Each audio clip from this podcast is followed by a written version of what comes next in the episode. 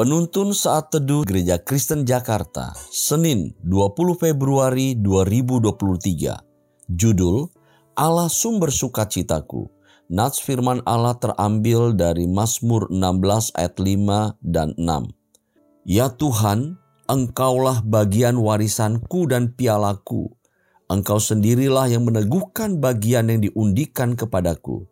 Tali pengukur jatuh bagiku di tempat-tempat yang permai Ya, milik pusakaku menyenangkan hatiku. Paul Gerhardt adalah seorang pendeta di Jerman pada abad ke-17. Ia memiliki segudang alasan untuk tidak bersuka cita. Istri dan keempat anak yang meninggal dunia, perang 30 tahun telah membinasakan warga dan menghancurkan Jerman. Konflik gereja dan goncangan politik membuat hidupnya menderita. Namun, di tengah-tengah penderitaan pribadinya yang hebat, ia menuliskan lebih dari 130 him. Isi himnya kebanyakan diwarnai sukacita dan ketaatan kepada Yesus Kristus. Dalam nats renungan hari ini, kita melihat bagaimana Daud mengungkapkan perasaannya melalui doa yang dipanjatkan ia menyatakan bahwa Tuhan sebagai bagian warisan dan piala baginya. Tuhan sendirilah yang meneguhkan bagian yang diundikan kepadanya. Warisan dan piala adalah dua hal yang menggambarkan berkat kehormatan yang istimewa yang dinanti-nantikan oleh banyak orang. Itu sebabnya mengapa Daud meletakkan pilihannya jatuh pada Tuhan.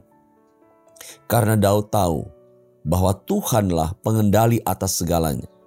Orang-orang percaya hendaknya mengerti bahwa Tuhan jauh lebih penting dari segala berkatnya. Bangsa Israel telah memperoleh warisannya, yakni tanah perjanjian. Semua ini karena Tuhan yang menyertai, seperti yang dituliskan dalam Yosua pasal 14 ayat 1 sampai dengan 5. Tali pengukur jatuh bagiku di tempat-tempat yang permai milik pusakaku, menyenangkan hatiku, kata Daud. Daud juga melihat kebaikan Tuhan yang dialami orang-orang kudus yang memberikan kesukaan bagi dirinya. Ingatlah bahwa memilih Tuhan berarti memilih jalan dari sumber sukacita yang abadi, yang mampu memberikan sukacita sekalipun dalam penderitaan. Banyak orang saat ini mencari sukacita atau kesenangan bagi dirinya melalui hal-hal yang bersifat temporal seperti mencari destinasi wisata alam yang bagus yang dianggap dapat memberikan kesegaran jiwa atau ke tempat-tempat hiburan yang ramai dikunjungi wisatawan atau menyendiri di suatu tempat yang jauh dari keramaian. Semua ini dilakukan oleh orang-orang dengan maksud untuk mendapatkan ketenangan, Intinya, mereka tidak ingin mengalami stres. Semua aktivitas yang dilakukan tidaklah salah selama hal itu bertujuan baik. Namun, ada satu hal yang terlupakan, yakni banyak orang kurang menyadari bahwa sebagai manusia, mereka adalah makhluk rohani. Kepuasan dan ketenangan jiwa yang dapat memberikan rasa sukacita yang sejati itu bukan didapat dari hal-hal lahiriah, namun dari hal rohani, yaitu jiwa kita, roh manusia yang butuh Tuhan.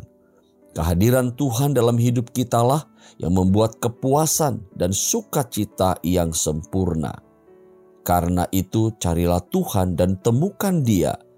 Hanya Dialah sumber sukacita kita. Sukacita yang sesungguhnya dapat kita temukan hanya di dalam Yesus. Demikianlah renungan firman Tuhan pagi ini. Tuhan Yesus memberkati.